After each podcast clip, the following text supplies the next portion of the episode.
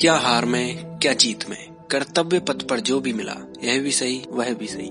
वरदान नहीं मांगूँगा, हो कुछ भी, पर हार नहीं मानूँगा। ऐसी न जाने कितनी कविताएँ और अपने अभूतपूर्व वर्चस्व से करोड़ों दिलों पर राज करने वाले भारत के पूर्व प्रधानमंत्री, देश की राजनीति में सबसे करिश्माई और लोकप्रिय चेहरों में से एक, श्री अटल बिहारी वाजपेयी, अब हमारे बीच नहीं रहे। आज हम इनके बारे में जानेंगे। लंबे समय की बीमारी से अटल जी को दिल्ली के एम्स हॉस्पिटल में दाखिल किया गया था। लेकिन तबीयत ज़्यादा बिगड़ने के बाद गुरुवार 16 अगस्त 2018 को शाम के पाँच बजकर पाँच मिनट पर वाजपेयी जी ने अंतिम साँसें ली। अटल जी एक ऐसे व्यक्ति थे जिनके विरोधी उनका सच्चे दिल से सम्मान करते थे। A right man in a wrong party ऐसा कहते थे। अपनी मेहनत, लगन और निष्ठा से अटल जी ने अपनी एक अलग पहचान बनाई। वैसे तो कुछ शब्दों में उनकी पूरी लाइफ को कैद नहीं किया जा सकता। लेकिन हम आज कोशिश करेंगे कि उनके जीवन सफ़र से कुछ सीख लें। अटल बिहारी वाजपेयी जी का जन्म 24 दिसंबर 1924 में मध्य प्रदेश के ग्वालियर में हुआ। उनके पिता कृष्ण बिहारी वाजपेयी ग्वालियर में टीचर थे। इसके अतिरिक्त वे हिंदी और ब्रज भाषा में सिद्ध हस्त कवि भी थे और उनकी माँ कृष्णा देवी हाउसवाइफ थी। अपने पिता से प्रभावित होके अटल जी ने कई सारी कविताएँ लिखी। अटल जी ने अपनी शुरुआती स्कूली पढ़ाई सरस्वती शिशु मंदिर, ग्वालियर से की। चौदह साल की उम्र में ही अटल जी ने आरएसएस, राष्ट्रीय स्वयं सेवक संघ को ज्वाइन कर लिया और तभी से राष्ट्रीय स्तर की वाद विवाद प्रतियोगिताओं में भाग लेते रहे। अटल जी ने हिंदी, संस्कृत और इंग्लिश से ग्वालियर के विक्टोरिया कॉलेज, जो कि अब लक्ष्मीबाई कॉलेज है, वहाँ से डिस्टिंक्शन के साथ पूरा किया। विक्टोरिया कॉलेज में पढ़ते वक्त राजकुमारी कौल नाम की लड़की के साथ अटल जी ने अच्छी दोस्ती की। आगे अटल जी ने डीएवी कॉलेज, कानपुर से राजनीति शास्त्र में अपना पोस्ट ग्रेजुएशन प्रथम श्रेणी में उत्तरणीय किया। 1942 में आज़ादी की लड़ाई अपने चरम सीमा पर थी। अटल जी भी भारत छोड़ो आंदोलन में सक्रिय थे, जिसकी वजह से अटल जी को अरेस्ट किया गया। उस वक्त वो तेईस दिन के लिए जेल में रहे। अटल जी संघ प्रचारक का काम तो कर रहे थे, लेकिन उनका राजनीतिक सफ़र असल में 1944 में शुरू हुआ, जब उन्हें आर्य समाज का जनरल सेक्रेटरी बनाया गया। इसी दौरान उनकी मुलाकात डॉक्टर श्यामा प्रसाद मुखर्जी से हुई। डॉक्टर श्यामा प्रसाद मुखर्जी और पंडित दीनदयाल उपाध्याय के निर्देशन में अटल जी ने राजनीति का पाठ पढ़ने के साथ साथ उन्होंने अपने पिता के साथ कानपुर में ही एलएलबी की पढ़ाई भी की। उस वक्त बहुत सारे स्टूडेंट्स उन साथ साथ पढ़ने वाले पिता पुत्र को देखने आते और आश्चर्य व्यक्त करते। लेकिन 1947 के पार्टीशन के दंगल के कारण उन्होंने अपनी एलएलबी की पढ़ाई बीच में ही छोड़ दी और अपनी पूरी निष्ठा से संघ के कार्य में जुट गए और देश की सेवा करने के लिए शादी न करने का फैसला भी किया। इसी साल उन्हें उत्तर प्रदेश संघ विस्तारक के रूप में भेजा गया। वहाँ वे राष्ट्रीय धर्म, दैनिक स्वदेश, पत्र पत्रिकाओं के संपादन का कार्य भी कुशलता पूर्वक करते रहे। 1948 में गांधी जी की हत्या के बाद आरएसएस पर बैन आ गया। 1941 में डॉक्टर श्यामा प्रसाद मुखर्जी के साथ भारतीय जनसंघ की स्थापना करने वालों में से अटल बिहारी वाजपेयी भी एक थे। धीरे धीरे अटल बिहारी वाजपेयी का कदम राजनीति में बढ़ने लगा और 1944 में उन्होंने पहली बार लोकसभा चुनाव लड़ा, परंतु सफलता नहीं मिली, लेकिन उन्होंने हिम्मत नहीं हारी।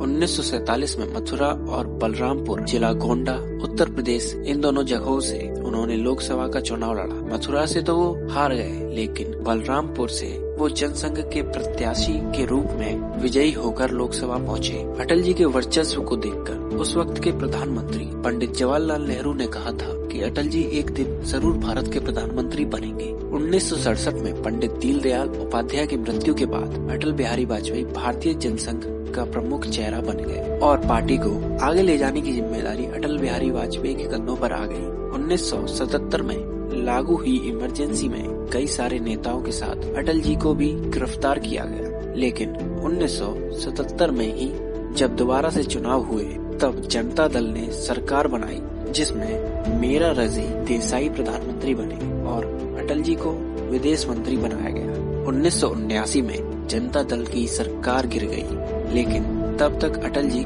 खुद को एक शक्तिशाली नेता के तौर पर स्थापित कर चुके थे।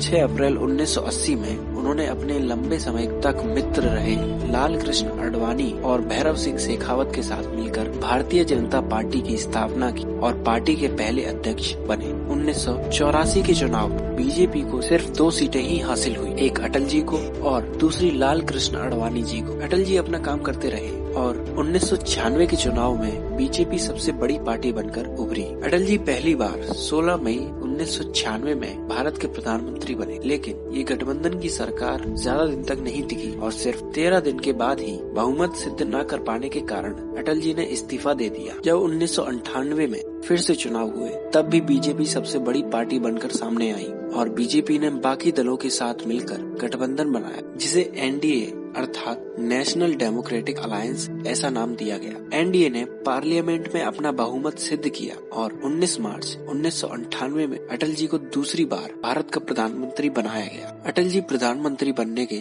लगभग डेढ़ महीने के अंदर ही भारत ने परमाणु परीक्षण किया, जिससे भारत उन देशों की लिस्ट में शामिल हो गया, जिनके पास परमाणु हथियार थे, जिसकी वजह से अब कोई भी भारत को आँख उठाकर नहीं देख सकता था। 1999 में भारत और पाकिस्तान के बीच कारगिल का युद्ध हुआ। तीन महीने चले इस युद्ध में भारत की जीत हुई। सरकार स्थापन होने के सिर्फ़ तेरह महीने बाद ही जयललिता के नेतृत्व में ए आई ए डी एम के ने अपना सपोर्ट वापस ले लिया। 17 अप्रैल 1999 को लोकसभा में Atal ji vote of confidence सिर्फ़ एक वोट से हार गए और अटल जी की सरकार फिर से गिर गई। इस पर अटल जी ने कहा कि अपने तत्वों को मोड़कर अगर सत्ता बनती है तो ऐसी सत्ता को मैं चिमटे से भी छूना पसंद नहीं करूँगा। 1999 में फिर से चुनाव हो गए। और इस बार अटल जी के नेतृत्व में एनडीए ने 543 में से 303 सीटें जीत ली। 13 अक्टूबर 1999 को अटल जी तीसरी बार प्रधानमंत्री बने। अटल जी जब प्रधानमंत्री के तौर पर सेवन आर पर रहने चले गए तो उनके साथ उनकी कॉलेज जीवन से दोस्त रही राजकुमारी कौल और उनकी बेटी नमिता जने अटल जी ने गोद ले लिया था। वो भी अटल जी के साथ सेवन आर में रहने लगे। राजकुमारी कोल के पति की मृत्यु के बाद वो अटल जी के साथ ही रहने लगी। हालाँकि अटल जी ने कभी भी उनके रिश्ते को कोई नाम नहीं दिया। अटल जी ने प्रधानमंत्री रहते भारत को बहुत मज़बूत किया और उनके सामने कई सारी मुश्किलें भी आई, जैसे कि 1999 को इंडियन एयरलाइंस का काठमांडू से दिल्ली जाने वाली फ़्लाइट आई सी हाईजैक हुई। 13 दिसंबर 2001 में दिल्ली में पार्लियामेंट पर अटैक हुआ, लेकिन अटल जी हर कसौटी पर खड़े उतरे। अटल जी ने दुनिया में भारत का नाम ऊँचा करने के लिए हर मुमकिन कोशिश की। चंद्रयान मुहिम को अटल जी ने अप्रूव किया था। दिल्ली मेट्रो को अप्रूवल दिया। एजुकेशन की इम्पोर्टेंस को देखते हुए उन्होंने सर्व शिक्षा अभियान शुरू किया। देश का इंफ्रास्ट्रक्चर मज़बूत करने के लिए बहुत सारे नेशनल हाईवे बनाए। उनकी कोशिशों ने आईटी इंडस्ट्री को बढ़ावा दिया और जीडीपी रिकॉर्ड लेवल तक बढ़ी। अटल जी ने दुनिया में भारत की छवि बदल दी, लेकिन 2004 के चुनाव में हारने के बाद उन्होंने अपनी उम्र को देखते हुए राजकीय संन्यास ले लिया। उन्होंने अपने जीवन में कई सारी किताबें और कविताएँ लिखी। अटल जी ज़िंदगी भर अपने तत्वों के साथ प्रमाणित रहे। उन्नीस को अटल जी को पद्म विभूषण से सम्मानित किया गया और बहुत सारे अवार्ड्स मिले, मगर उनके देश के विकास के लिए किए गए योगदान तथा असाधारण कार्यों के लिए 24 दिसंबर 2014 में उन्हें भारत रत्न से सम्मानित किया गया। भले ही आज अटल जी हमारे बीच नहीं है, पर उनकी कविताएँ और उनके वर्चस्व के कारण वो हमारे दिल में हमेशा रहेंगे। तो आज के लिए बस इतना ही। और अगर आप अटल जी के जीवन को और विस्तार में पढ़ना चाहते हैं तो नीचे दिए गए लिंक से आप इस बुक को खरीद सकते हैं। अगली बार फिर मुलाकात होगी किसी नई बुक, स्टोरी या बायोग्राफी के साथ। तब तक के लिए अपना ध्यान रखें और सीखते रहें।